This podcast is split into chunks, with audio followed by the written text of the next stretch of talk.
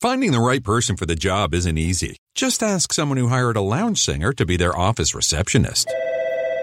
Hello, this is Mickey Marquis, and you've reached the office of Doug and Associates. Thank you very much. Catch me Tuesday nights at the Hotel Johnson. Hello? But if you've got an insurance question, you can always count on your local Geico agent. They can bundle your policies, which could save you hundreds. Doug and Associates, this is Mickey Market. Hello? For expert help with all your insurance needs, visit geico.com slash local today.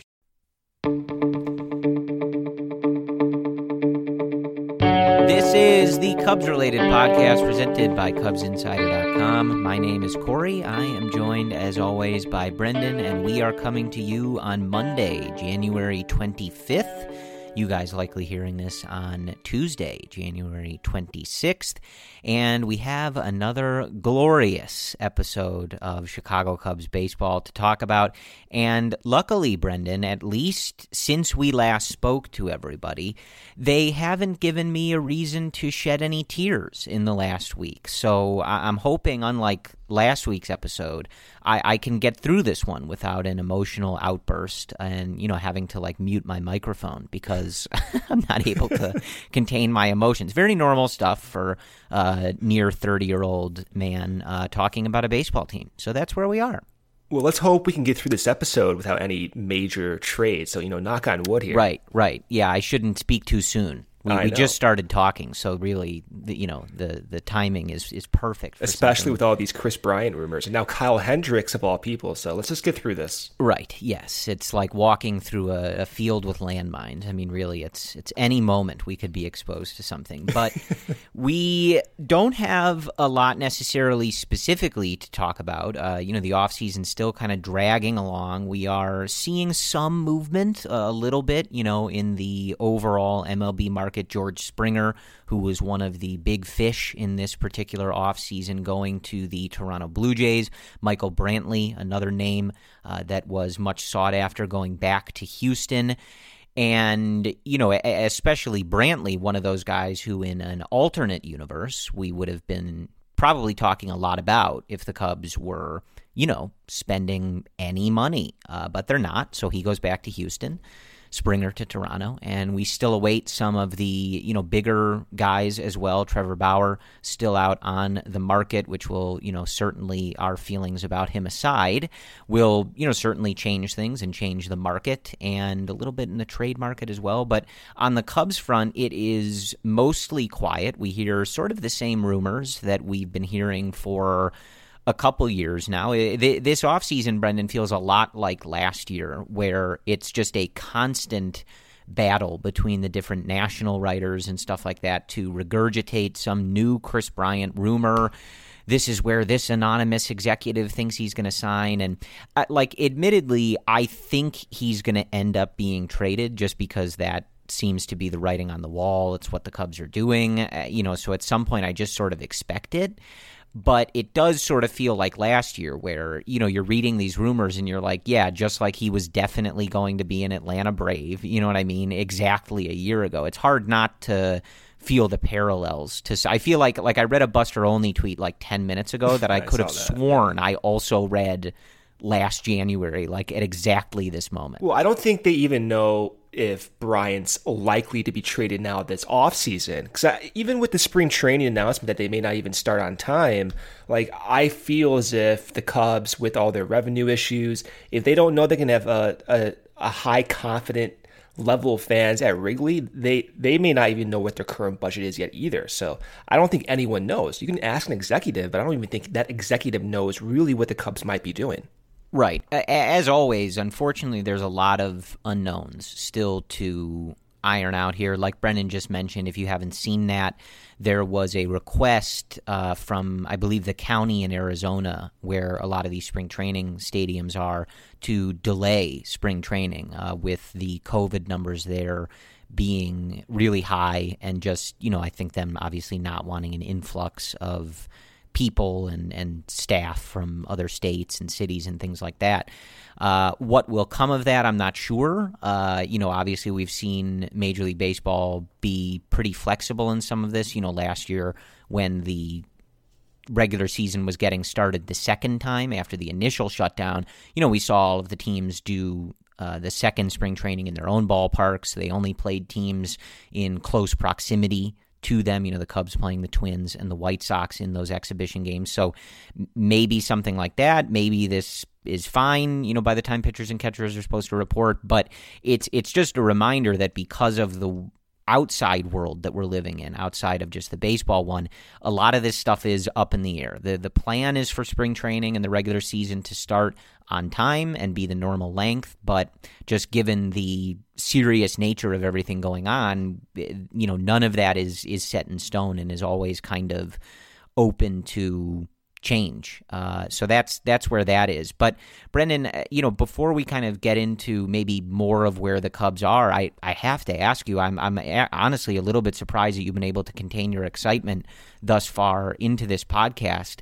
But how are we feeling? We are entering the Austin Romine and Shelby Miller era of Chicago. Cubs I, I can't wait. How do you feel? I, I can't. It? I'm glad you asked me about that. I'm I'm really looking forward to uh, seeing Austin Romine and, and his skill set play. He had negative 0.5 WAR last year, nice. and we gave him 1.5 million dollars when Jon Lester just signed a contract that in this year 2021 he will be given two million dollars. So that that's where we're at, Corey. Love that. Love that for us. Um, yeah, not to necessarily knock Austin. Yeah, no offense to him. Shelby Miller. Yeah.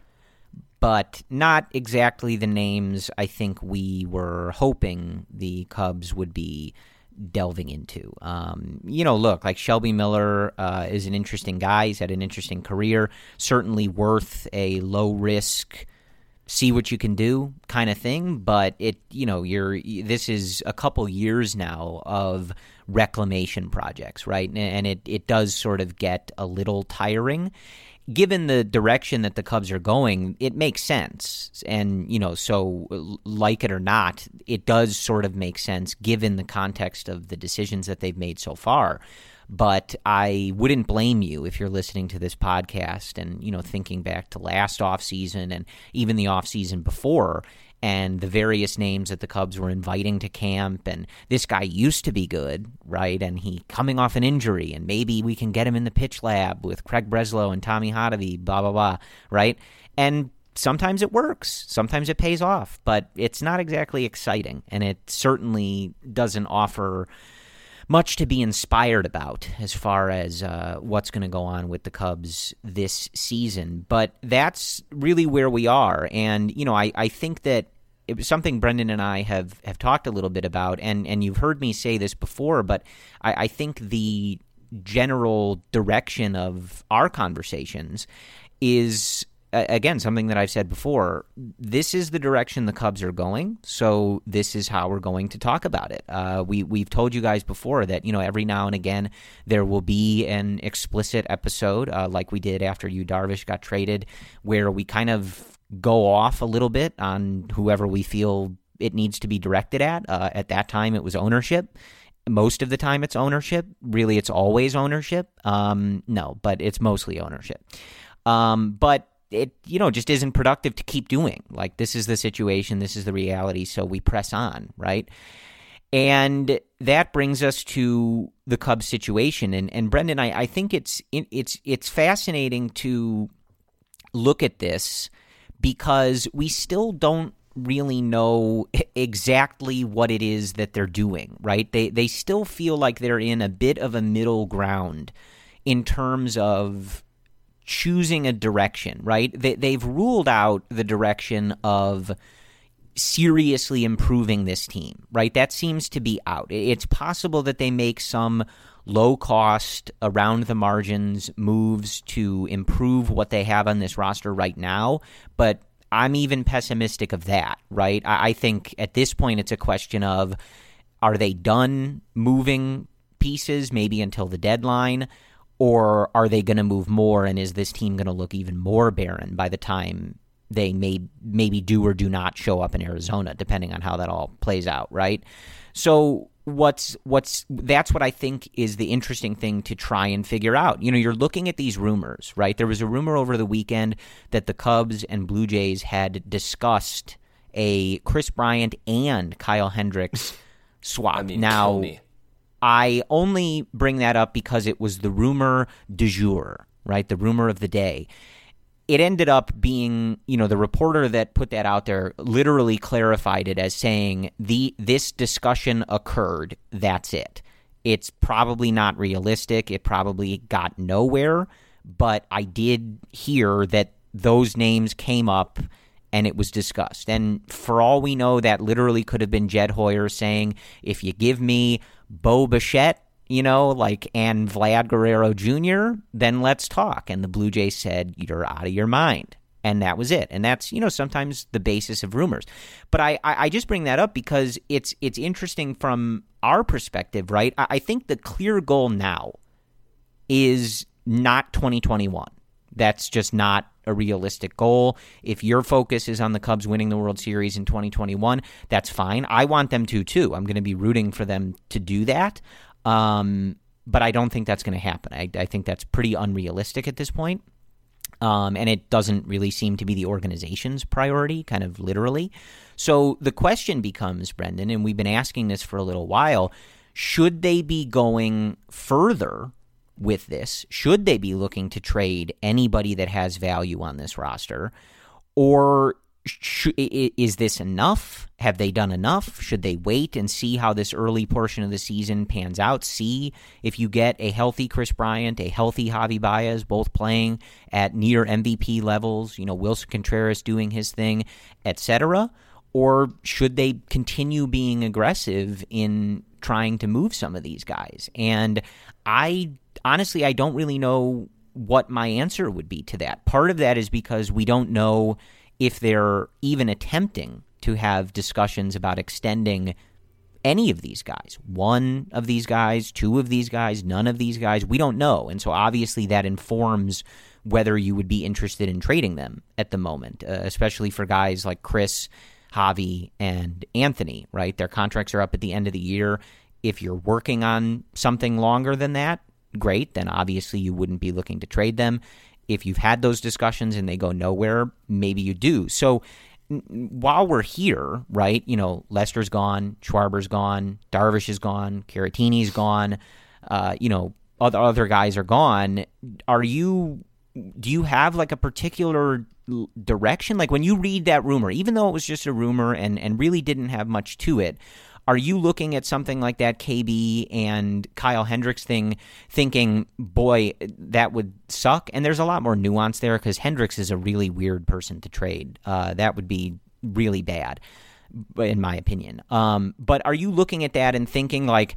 You know what? At this point, do it. Get as big of a haul no, from the most no. prospect heavy team that you can because this is what you're doing. So go all in. Or are you looking at that going, oh my God, like I'm going to jump off a ledge? No, well, I'm going to jump off a ledge if that happens. Uh, so no to your to your answer. I should have assumed that for you. yeah. I think that's the default answer and, and, for probably. And there's a, there's us, a few reasons. Yeah. There's a few reasons for this. One, you have currently on your roster Willson Contreras, Javi Baez, Tony Rizzo, Kris Bryant, and Ian Happ. And you do have Kyle Hendricks locked off for four more seasons. So, no, I don't think you should be trading from within to get more prospects. And given this market, given Kris Bryant's price tag, I don't see even a package coming even close to what we got for Yu Darvish. And that Yu Darvish trade aggravated almost everyone.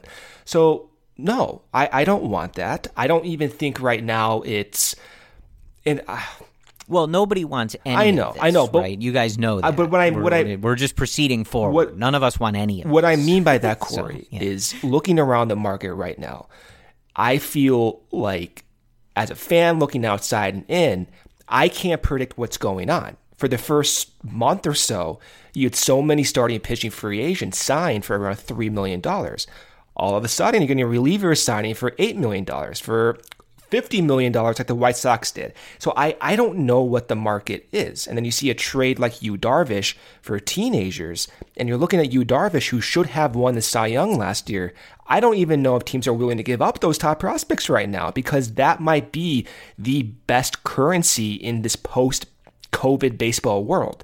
So that's where I have a lot of hesitancy. If they're trading for a payroll dump, Maybe they will, maybe they aren't. Who knows? People have different opinions on it. I don't even know. But if they are trading just for the sake of salary, that scares me. I think right now, given where this team is, the Brewers, the Cardinals, the Cubs, they are all kind of within within that same competitive range for the division. It, maybe it makes more sense for two reasons. The first being you go into the season, you see how Kris Bryant rebounds, Javi Baez rebounds. You see if Davies and Hendricks can kind of lead that duo atop the rotation, and maybe you could also like come out and be consistent, along with Alec Mills being serviceable, and then reassess. And then the second reason is let's say Kris Bryant does rebound, and you still have these financial restrictions but he's rebounded to the level that other teams are more willing to give up some better prospects. Then you trade him, you save your $10 million, you get back a better prospect package, and you're able to project 22 a little bit better. So for, for me, looking outside in, that's kind of the direction I want them to go at this point. I don't want this direction, I never did, but this is kind of where we're at, and I think that makes – the most sense going forward, but we have zero idea. This is like a zero percent confident opinion right now. But I I'm scared. I say all this because I'm scared that we won't even be able to get back anything that will make us as fans even a little bit optimistic by trading Kris Bryant Corey. I just can't see any right. scenarios that make us feel better about it. Right. No, I'm I'm with you. Um, and as we've discussed before, this is a particularly tight needle and thread situation that Jed is trying to maneuver here. And, you know, part of that is just because, again, as we discussed at the beginning, there's different ways to take a lot of these words. So I'll call it a retooling at the moment. They're not really rebuilding, technically. Maybe they will be. I don't know. It depends how you define these words, but pick whatever you want. Sure. However, you would describe whatever they're doing right now. I'm going to go with a retooling. Is a soft rebuild a better way to describe this? Yeah, maybe. maybe. I yeah, I, I don't know. It's it's hard to. They're say. inventing I mean, something we need like a here. linguist or something like that to tell us exactly what's happening. But it's it's not what they did the first time with Theo. So that's a rebuild. This is something else. But as we talked about, like the the factors amongst the game of baseball, especially on a day like today, where you know you're seeing more of these public eh, criticisms and negotiations and things like that from the players association and the league. They still don't have some of the rules decided on. I mean they're even today i mean we're in january. We're talking about pitchers and catchers reporting next month. They don't they're still talking about the dh and the expanded playoffs brendan. So you've got that on top of all these teams taking huge revenue losses, right? And yes, of course, like the, the, their owners can afford it. You, you, don't need to, you know, we're never carrying water here. I say that all the time, but that's just the reality. So when you're looking at trying to make these trades, this is a terrible time to be doing all of this because as we learned from the Darvish trade, there really was not a lot of options. I said this on uh, maybe two podcasts ago that normally when you're trading someone like Darvish, you're hoping for a door number one, door number two, door number three scenario, right? And ideally, the people behind the doors are adding to what's behind them as they're bidding against each other it sounded like the Yu Darvish situation was here's door number one, you can take it or you can turn around and leave, right? For Jed Hoyer, which is just not where you want to be. There's just not a lot of teams looking on to take these big contracts and make moves like this in this particular climate. Uh, especially, you know, you're also coming off a year where you did not have a full minor league season.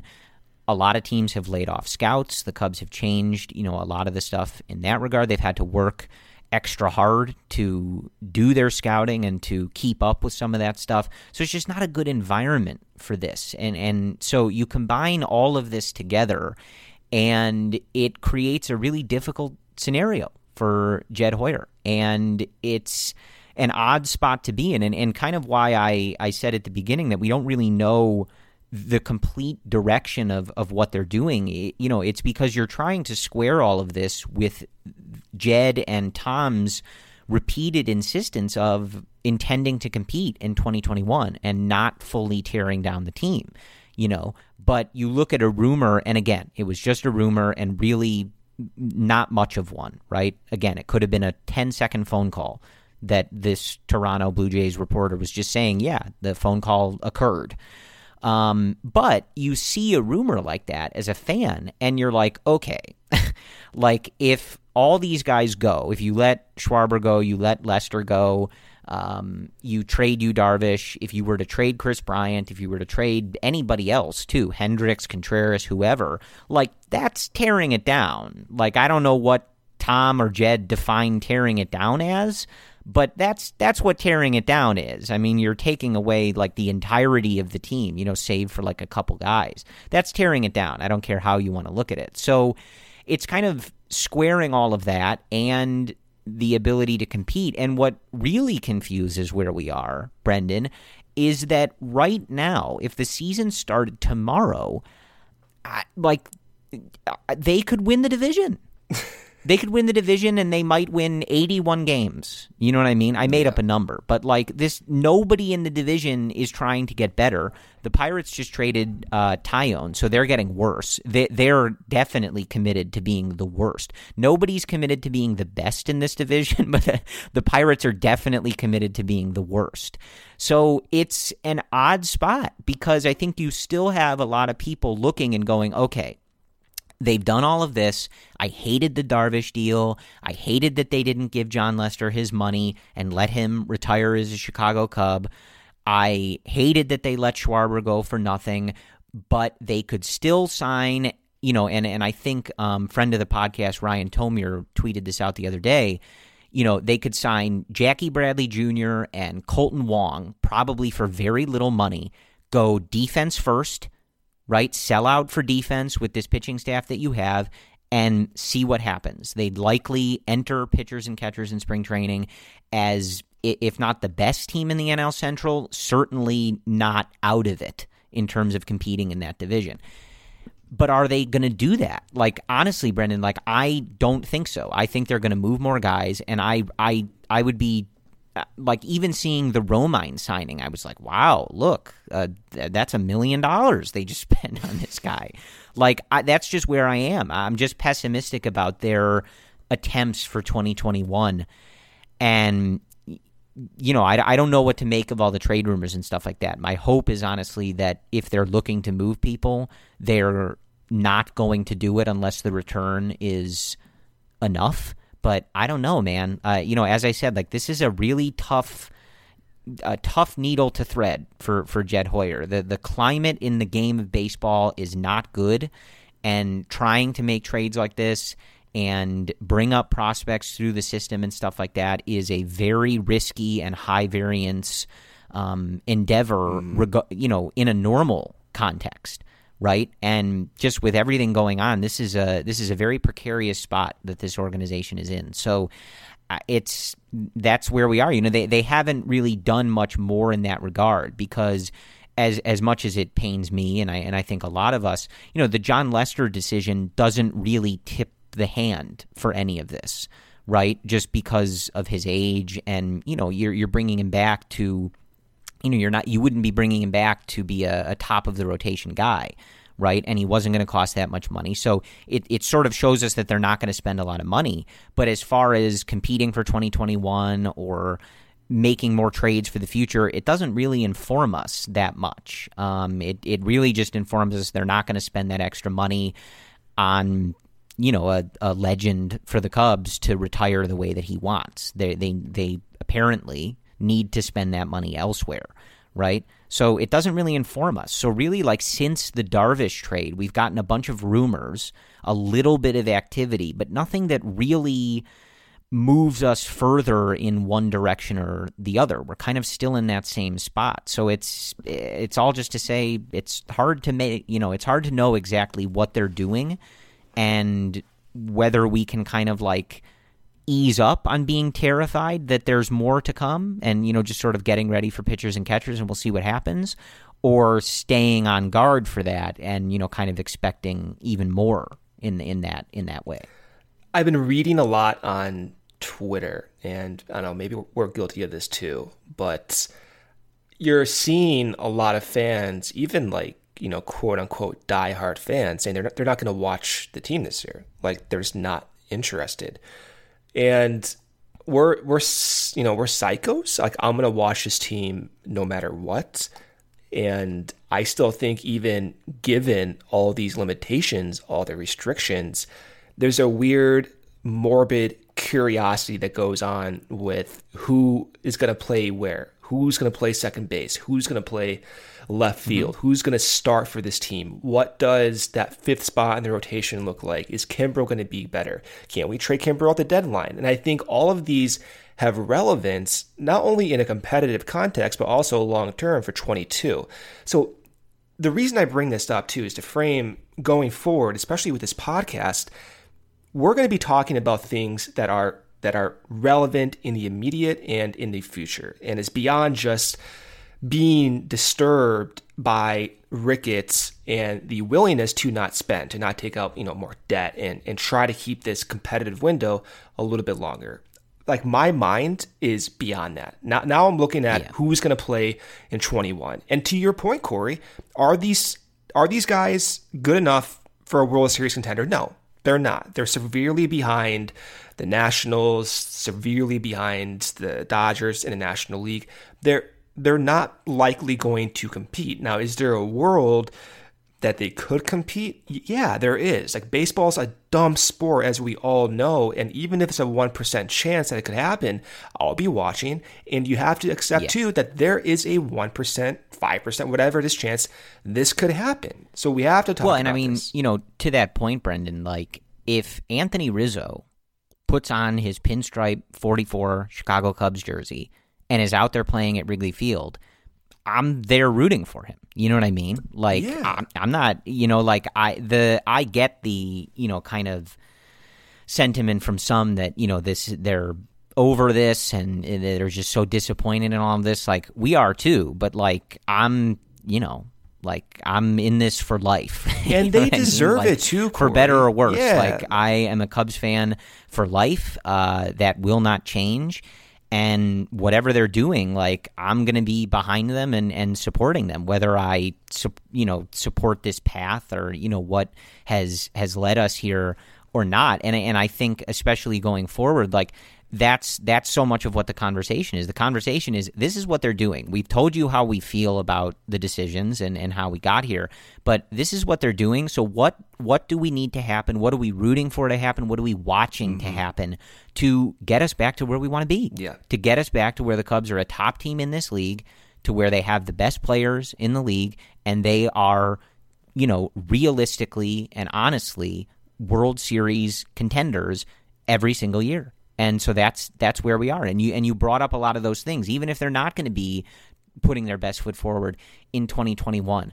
Like there's going to be plenty to watch for. The the you know we talked with uh, Greg a couple weeks ago about a lot of the interest that's going to be in the minor league system. You know, especially that Double A team is going to be loaded with some talent and some future players for the Chicago Cubs, um, but also something you just mentioned there, Brendan. Like you can you can dial in the minute this season starts right, to what Craig Kimbrel is doing because you want to talk about something that might be really important. It's going to be if Craig Kimbrel can be good and get moved somewhere else. That could be huge mm-hmm. for this team. And like nobody wants to nobody wants to watch things from that lens, right? Of course. But this is where we are, you know? And so I think the goal now is okay, this is what they're doing. We've yelled about it. We've cried, literally cried about it. So, well, some of us have literally cried about it. Um, I don't want to speak for all of you, but I definitely did. Um, you know, how do we get there? How do we get from where we are right now to where we want to be? And I think that's going to be a lot of the focus going forward. I think kind of what we're talking about today, at least a little bit, is we're not really sure exactly what that means for 2021 right? Like there there can still be a lot more action done to extract value from the team that they have now. They can leave it alone. We can kind of see how it all plays out. That's the thing that I think we're kind of waiting to to see how aggressively is that going to be pursued in the rest of this offseason at this trade deadline, et cetera? Or you know, are we kind of off of that? But yeah, like I, I think you know, again, I, I, I get the the sentiment, and especially in the world we're living in, like if if you don't have the energy to be dialed in like you have been the last several years, like that's that's everybody's decision. Um, you know, and I wouldn't judge you for that. But I I think it's pretty safe to say, and you can tell this just by listening to Brendan and I, like all we care about is that the Cubs end up in a place where they are winning games and they are competing for World Series championships. So if that's not in 2021, we're going to be focused on how we get there. We, we've seen a lot of the displeasure and the sadness and disappointment, seeing Darvish gone and Lester gone and Theo gone.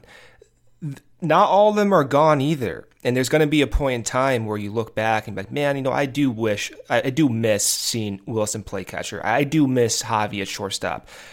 And not saying it's going to happen now or in the next year or even in the next five years. I'm not saying that. But a lot of these guys who brought you that joy are still here. So they deserve our support regardless if yes. Ricketts is not going to spend. And to a degree, I am conflicted with that. It's almost as if the ownership takes advantage of that sentiment. And it's almost like. I don't think it's almost as if they, they do. That. do. I think they definitely I mean, that's a Chicago that. sports ownership yeah. issue across the board, man. The Bears, Bulls, like, I mean, all of them.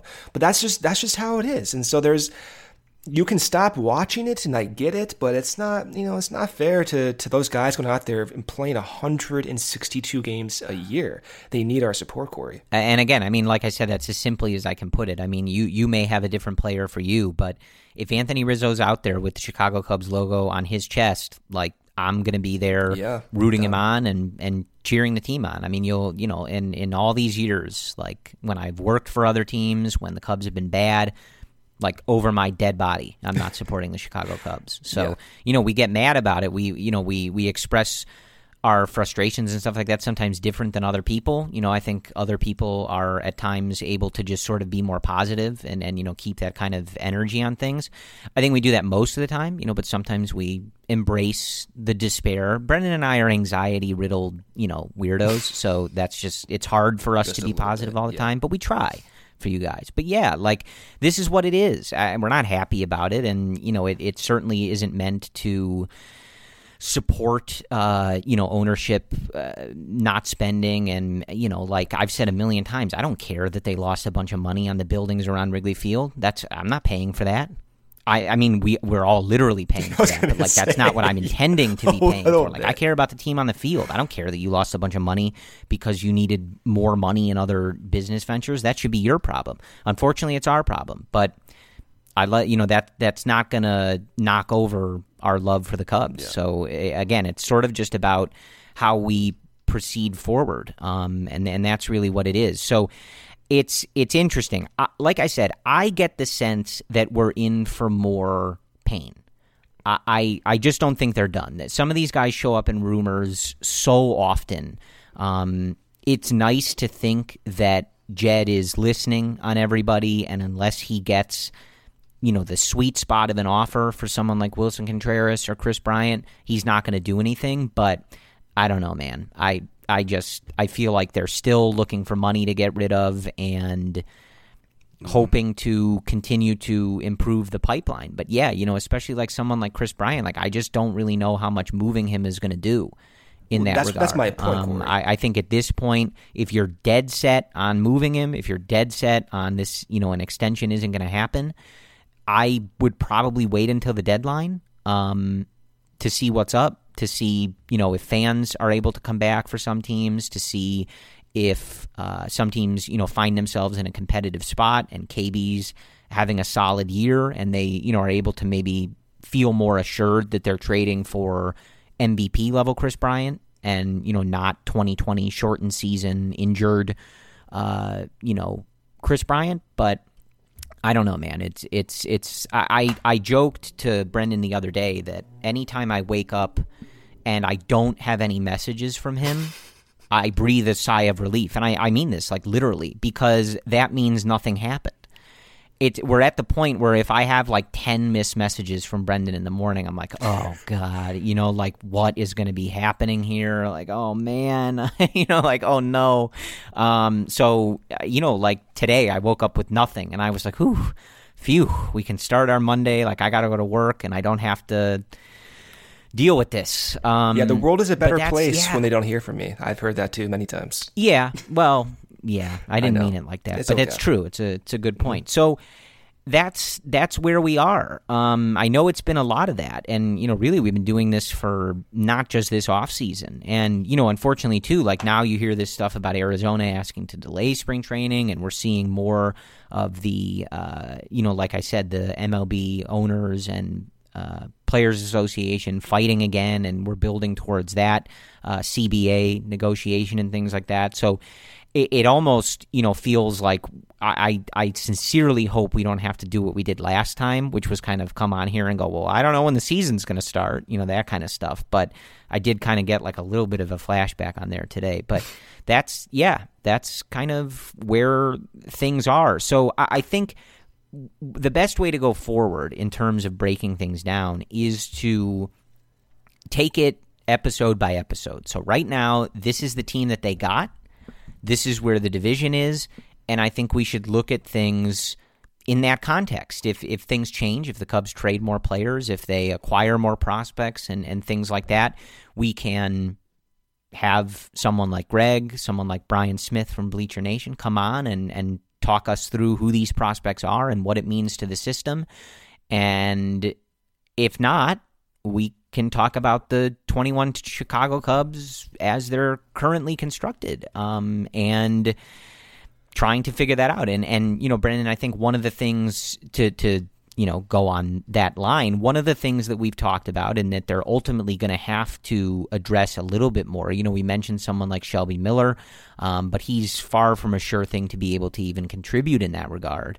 Um, you're going to need a lot of pitching in this year. We we've heard this a lot, we've talked about this a lot, but coming off a year like 2020 where you had guys go to spring training, ramp up, shut it down, wait a couple months, ramp up again, then play a shortened season, uh, a lot of which included double headers, you know, weird travel and things like that. So it was unique.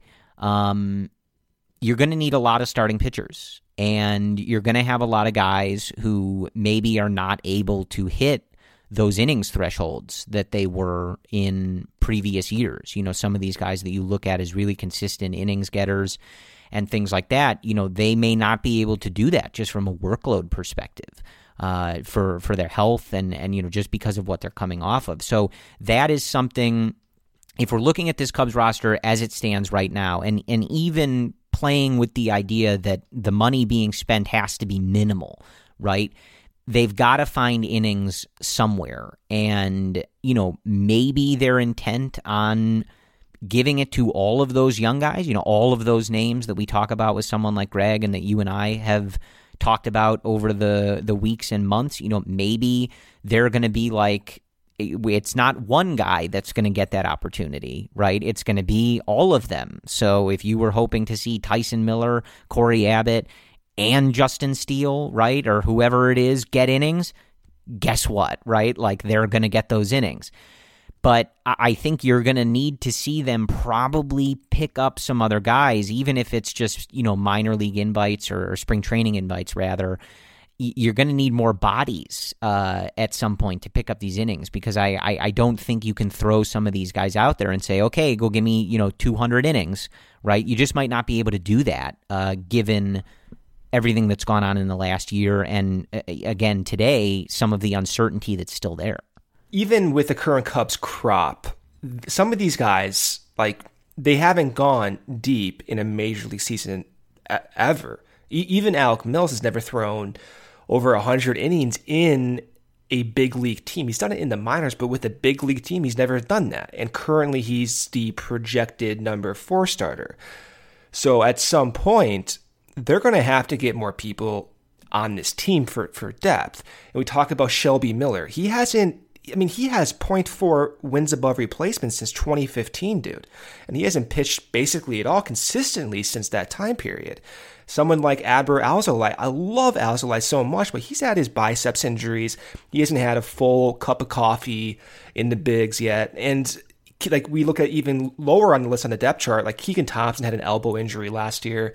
So you have to really squint and hope and roll the dice that you're going to get a, decent amount of innings from what you currently have and I like everyone on this like depth possibility train, I guess, if you want to call it that. Like I think they're all interesting in their own aspects.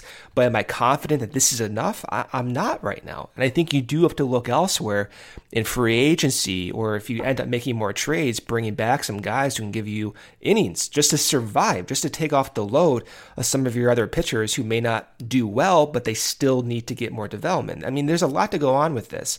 So just looking right now of of who we got for your projected rotation. Again, just to repeat, you have Kyle Hendricks, Zach Davies, Adbert Alzolay, Alec Mills, and, and right now you have Shelby Miller probably in that five spot competing with someone maybe like Tyson Miller or Cory Abbott, Brailyn Marquez likely to start elsewhere. Um, you know, Justin Steele, Keegan Thompson, those guys as well. Uh, they're not going to start with the bigs unless they blow the coaches away in, in spring training. I don't see that happening. So I'm looking at the free agent market, and you ask how my day went. Like I literally looked up Jeff Samardzija today. Like, like what's Jeff? No. I know, like what's Jeff Samardzija doing? And I, I forgot he'd even like basically pitched last year. But that's that's how desperate I am right now. Jeff Samardzija's not going to work for the Cubs, by the way. Just throwing it out there. But else besides Jeff Samardzija, you have 34 current free agent pitchers on the market. Um, a lot of them make sense. You see names that pop out to you like Rich Hill and Mike Leake, and you know Jake Odorizzi, James Paxton, Rick Porcello, Carlos Rodon, Anibal Sanchez. At some point or another, Masahiro Tanaka. At some point or another, these guys were actually in like the top five of Cy Young votes, right? So they do get some attention. And I'm looking at this current free agent market and I'm trying to see, okay, Cubs are not spending. We know that. Maybe they can spend 2 million, 3 million, maybe a non-roster spring training in like I don't I don't know at this point. So I'm trying to find guys that kind of make sense. And the one name that popped out to me was Trevor Williams. I, I believe I mentioned him on this on this podcast, maybe not within the last month, but at some point during the offseason. And I bring up Trevor Williams first and foremost because he Uh, in my opinion, is probably going to be within the Cubs' price range, although who knows what their price range is. But you look at Trevor Williams, and this is someone who started over 25 games three times in his career. He has basically average peripherals to below league average peripherals. He's not going to blow you away. I'm not trying to hype up, you know, Trevor Williams over here, but he has destroyed the Cubs in years past. But what I was going to say, Brendan, just for anyone in our audience uh, listening, and you're thinking Trevor Williams, why do I know that name? it's because if you've ever watched a game where the Cubs played the Pirates and they get shut out for six innings by a guy with a six and a half ERA, that's Trevor, that's Williams, Trevor Williams who's doing it. Yeah, and like Trevor Williams also has three minor league options. Like I don't, I don't know if anyone will ever use that on him, but there, that is a possibility if the Cubs want to like play the Iowa bus game and bring up guys and bring down guys. But Trevor Williams is 28 years old. And what I like most about him is he has one unique feature that is good or bad, I don't know, but it's a feature that stands out. And that, that's his release point. And so he has a lower release point than 80% of current big league starters. And why do I highlight that? I highlight that one because maybe that's an area that the Cubs can maximize. Maybe you can utilize that, that lower release point and change your pitching sequencing, your repertoire, whatever also maybe that's a point of improvement. Maybe maybe he hasn't had his success because that low release point is not playing well to his stuff. So it could go both directions. But regardless, even with some some below league average peripherals, had an average whiff rate the last two years. Uh, his career ERA is 4.4, not good. Career FIP 4.5, not good. Right now, in today's standards, that's that's basically slightly below league average but he's going to give you innings. And I think having a pitcher with five plus pitches, having a pitcher with a unique feature like that low release point, having someone who has a sinker, who has a slider, slider and average whiff rate, maybe the Cubs, Craig Breslow, Tommy Hottovy, they see something, they can they can, you know, change your wrist angle on that low release point. Maybe instead of throwing low fastballs, throw higher fastballs, which is a league-wide trend, and not only higher fastballs, but higher sinkers. Maybe that's a trend um, that they can utilize for someone like Trevor Williams, who again is 28 years old and has a history of starting consistently every single year. So that's just one name I want to throw out there. Corey, I, mean, I don't know if you have any thoughts about that. I know you're kind of like exhausted of, of me talking about starting pitching candidates and then seeing them sign elsewhere basically the next week and seeing me depressed. But uh, like realistically, I, there, there's 35 guys on this market, man, and I know a lot of people were upset, including us, when Lester was uh, signed with the Nationals. They're thinking, "Oh my God, why can't you give him two million dollars for him to come back?"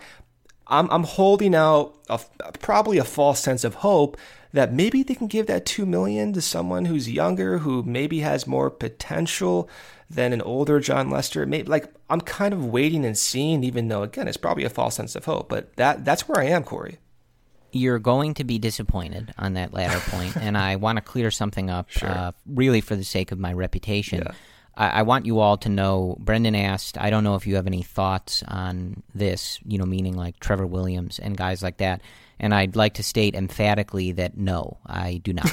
I do not ever think about Trevor Williams, uh, nor will I ever. So that is my stance okay. on well, that. It is a really sad state of affairs okay, okay, that the Cubs have done this to our poor, poor Brendan. I, I um, in the past, in the past years, he's obsessed over guys like Jake Arrieta, Yu Darvish, etc., and, and set his sights so high on the guys that the Cubs could be getting. Well, and here he is. Impressed. Now looking at video and Z scores and uh, release point data for Trevor Williams, well, I, I, I feel like you know that uh, that you know look look how they massacred my boy look what they're doing to my, my sweet sweet brendan he's looking up guys with a six uh, over six era and this is what he's doing oh. but that's where we are um but yeah, no, I mean, look, like they're gonna need innings. Um, Brett at Bleacher Nation wrote a good article about this, and there's there's been a lot talked about this from some of the the other beat writers and stuff. Like you're just gonna need innings, man, and it, even someone like Kyle Hendricks, like he's not with the team anymore, but but one of the things that we always kind of noted was valuable about someone like Jose Quintana was that he was extraordinarily consistent in giving you 180 plus innings and 30 plus starts.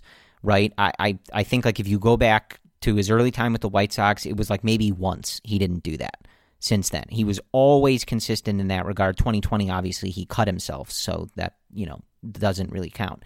But when he was healthy, when he was out there, he was going to eat up those innings for you, and he was going to make those starts. So you don't have a guy like that. Like Hendricks and Davies have been around the block before. They're reliable, but again, they're coming off of these weird years. So they're they're you're not going to be able to likely push them to their norm or their maximum. And like you said, Brendan, you look at someone like Alec Mills, uh, you know, whose experience varies, and someone like Alzolay, like I think we all are looking forward to Adbert getting in the rotation, having a chance to, you know, really cement his spot in that rotation, build towards his future, uh, and see what he can do, especially after those adjustments he made at the end of 2020, working with Breslow and Hottovy and adding to his pitch repertoire. I think we're all excited about that. I, I think, you know, even if the Cubs were pushing more chips all in on 2021, I think Alzolay would be one of the more interesting parts of this team to sort of look forward to. Like he, he you know, he's ho- hopefully really going to get his shot in the rotation. Let's see what the guy can do the last time he threw over 100 innings in a professional baseball season was 2017 in the minors for the Cubs. He threw 114 and a third innings. The following year in 2018, he threw 39 and two thirds. In 2019, between the minors and that little stint with the Cubs at the big league level, uh, just a little over 80. So, you know, and then 21, of course, in the season last year with the Cubs. So he hasn't thrown over 100 innings in several years. I have no idea where that's going to land him for 2021. Obviously, he's working as a starter. You know, he's he's been stretched out. They're going to have him on the right training program, strength and conditioning program, things like that. But to expect him to go out there and give you 30 starts in 180 innings, like I was saying with someone like Quintana, like that's just not going to happen. Mm-hmm. You know, it would be dangerous if it did for his arm right. and for his health. Right. So you, you have several guys like that. And you know, even if you're you're looking at some of these other minor league starters who maybe are you know more consistently starting, you know, Adbert's gone back and forth. You know, he's relieved, so you have those guys. But like you said, Brendan, they haven't done it at the big league level against this competition and and things like that. So you're going to have to add. Uh, I I I joke about it, but you know you're going to have to think about guys like Trevor Williams, and you're going to have to think about who you're going to be getting these innings from uh, because this isn't a 60 game season, right? At least at this moment. Um, this is 162 games. Somebody's got to eat those innings, uh, and you're going to need to figure out who this who that is. Uh, you know, because you don't have Quintana, who was one of the more consistent people in that regard. Jon obviously over the last couple years, you know, had some of those starts where they didn't last very long, but in general, he was a guy who you could rely on to make those starts. He was going to go every fifth day, right? And he was going to pitch and he would eat those innings. It's saved for the, you know, couple of starts a year that were just complete blowups, right? So you got to replace two of those guys in your rotation, in addition to a guy who was giving you those innings at a Cy Young level in Yu Darvish. So that's not easy. Um, and even if you have guys that are interesting, like I said with Alzolay, that's not eating enough innings. You're still going to have to find these guys somewhere. So that's where you get projects like Shelby Miller, turning to guys like Cory Abbott and Tyson Miller and you know maybe giving them a shot and seeing what they can do. But you're going to need reinforcements. You're you're going to need more reinforcements now than likely ever. So at some point whether it's minor league deals spring training invites whatever it is the Cubs are going to have to continue adding in that regard unless they're planning on you know just promoting like their entire double A and triple A rotation at some point. Greg talked about Cory Abbott at that fifth starting possibility slot to open the year up. I like Cory Abbott too. I mean, him, me hearing Greg say that, you know, piques my interest. I'm also now looking and digging deeper into someone like a Tyson Miller, and doing so, I really hyped me up. Like I talk about not being totally hyped about Trevor Williams. This is this is a different situation. I'm I'm like a little bit hyped up about Tyson Miller here. And the reason being is he has this very unorthodox release point. And looking at the data from 2020, when he only threw, what is this? This is like, I think, 60 or so total pitches, maybe a little bit more. In those 60 or so pitches, he had the most towards third base release point in Major League Baseball. Like I, we talked about Jake Arrieta for years, and what made Jake Arrieta so unique was that he threw across his body with a release point that was the furthest towards third base side. Well, here's Tyson Miller, basically the same degree of uniqueness with that release point. The difference between Arrieta and Miller is that Miller does not throw across his body. This is like and he's such he's like such long levers and he's such a big guy it just stands out right away. And you see some of the numbers and you compare it to current big leaguers. And when I say he has a release point as unique in the same tier as Jake Arrieta, that should pique everyone's interest. And this guy's 25 years old and he throws five pitches. He's not a two pitch guy like Jose Quintana, who you just mentioned. He's a five pitch guy. He's got a four seam sinker, change, slider, curveball. And some of the metrics on those pitches look pretty encouraging. Uh, so I'm sitting here and I'm trying to figure out who makes the most sense to, to get a shot to open up 2021. And my, my vote right now is probably Tyson Miller. He throws 93, 94, 95, changeup, maybe needs a little bit more of a velocity separation from his four seamer, but his changeup is at 87. His slider is at 86, so a little bit of a more sharp breaking slider. And his curve actually is more of a sharp breaking curve at 83. So it's kind of like in that same tier as his slider, and that may bode well for tunneling and stuff like that. So I think when spring training starts here, and we're what four weeks away, three weeks away from those guys reporting, my number one guy to follow to finish off the rotation is not Shelby Miller. Cory Abbott does get my attention. You know, Justin Steele, Keegan Thompson, those guys get my attention.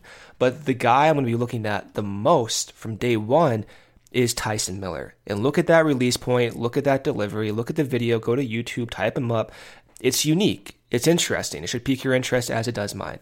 Um, so that, that's what I mean. Going forward, we can talk about Ricketts, talk about cutting money, but when we use this space and our time to highlight that and not a 25 year old who is trending upwards with these top tier numbers, then what are we doing this for, right? Like we need to talk about guys in the immediacy and in the future. And Tyson Miller, I haven't heard much about Tyson Miller this offseason, and yet when you look at his numbers, he deserves to have our discussion, Corey.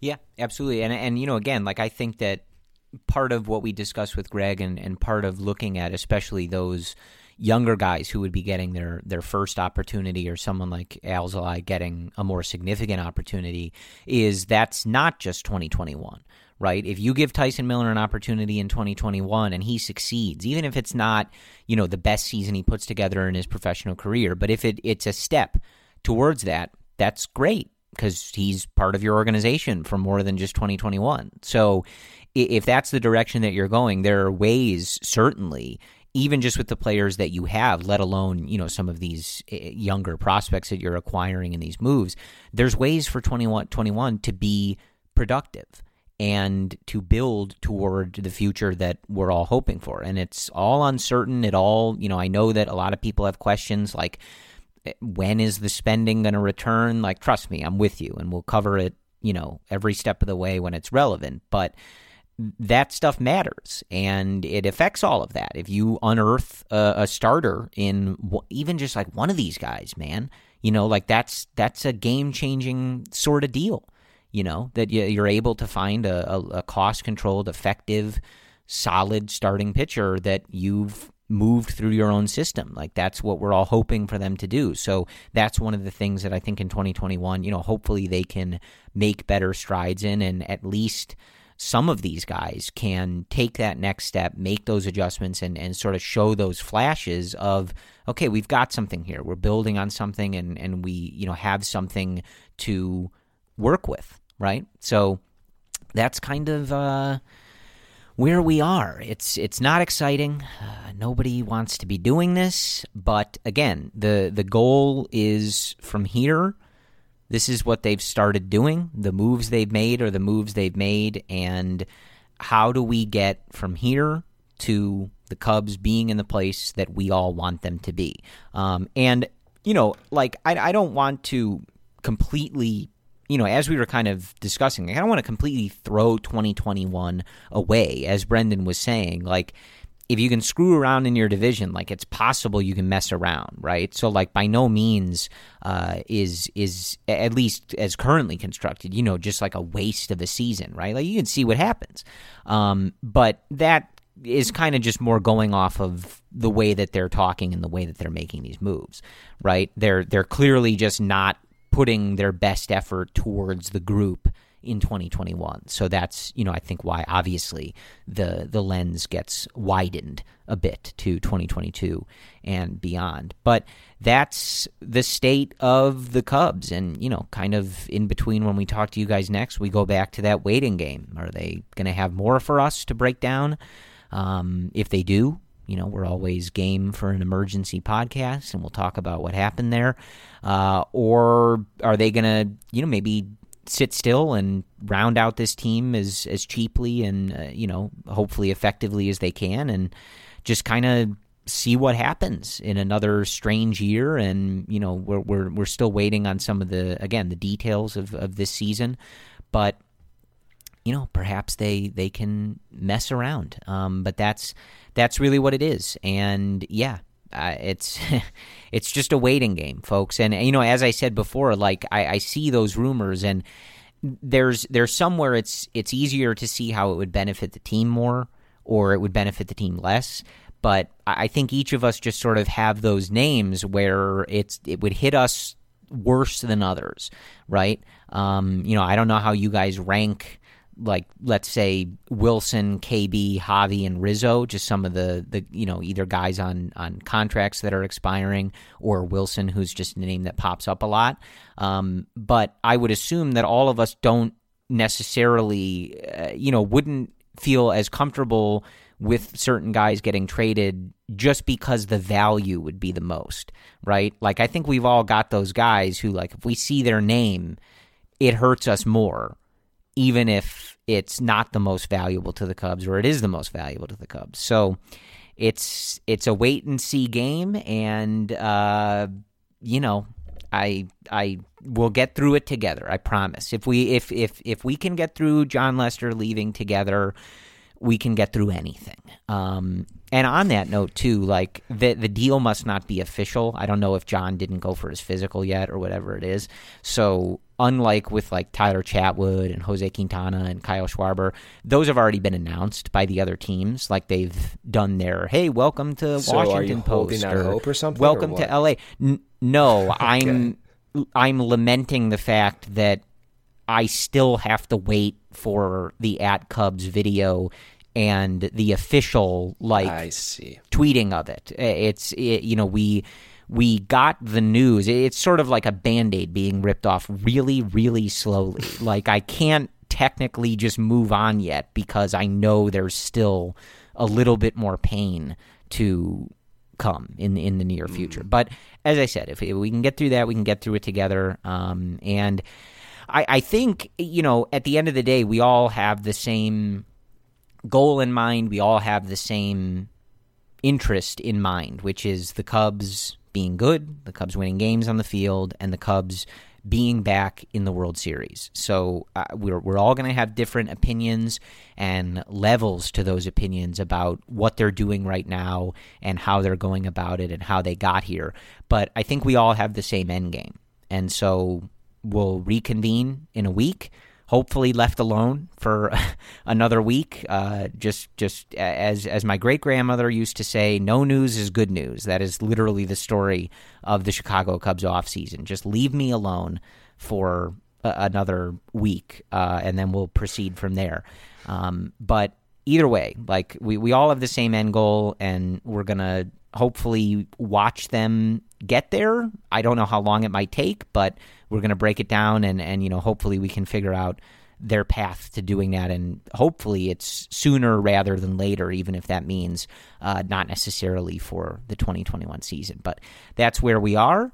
Uh, we thank you guys for listening to the Cubs related podcast, and you know, as usual, like we usually sort of throw this out here, but it's it's been uh, you know some dry off seasons. Like you know, uh, we we went into that one off season hoping like for Bryce Harper and all that other stuff, and I think we kind of figured that the Heyward Zobrist offseason might kind of be the norm. We'd just be like talking about these new guys and these huge contracts and all this exciting stuff all the time. So, uh, really, just it's just to say, like, we appreciate you guys sticking with us in the times where they're not doing very much. We're talking about literally the bottom of the free agent barrel.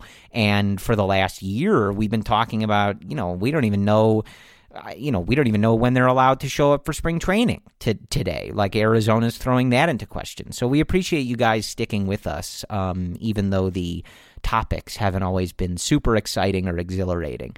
Um, and at times, the topic has literally been when will they play baseball again? We actually don't know. So we appreciate that. That that means a lot to us, uh, and hopefully, it, it you know gets more exciting soon as we're actually approaching them, you know, practicing and getting to spring training and building a baseball team. So uh, we appreciate you guys sticking with us. We will talk to you hopefully a week from now and not any sooner. And as always, we end by saying, Go Cubs.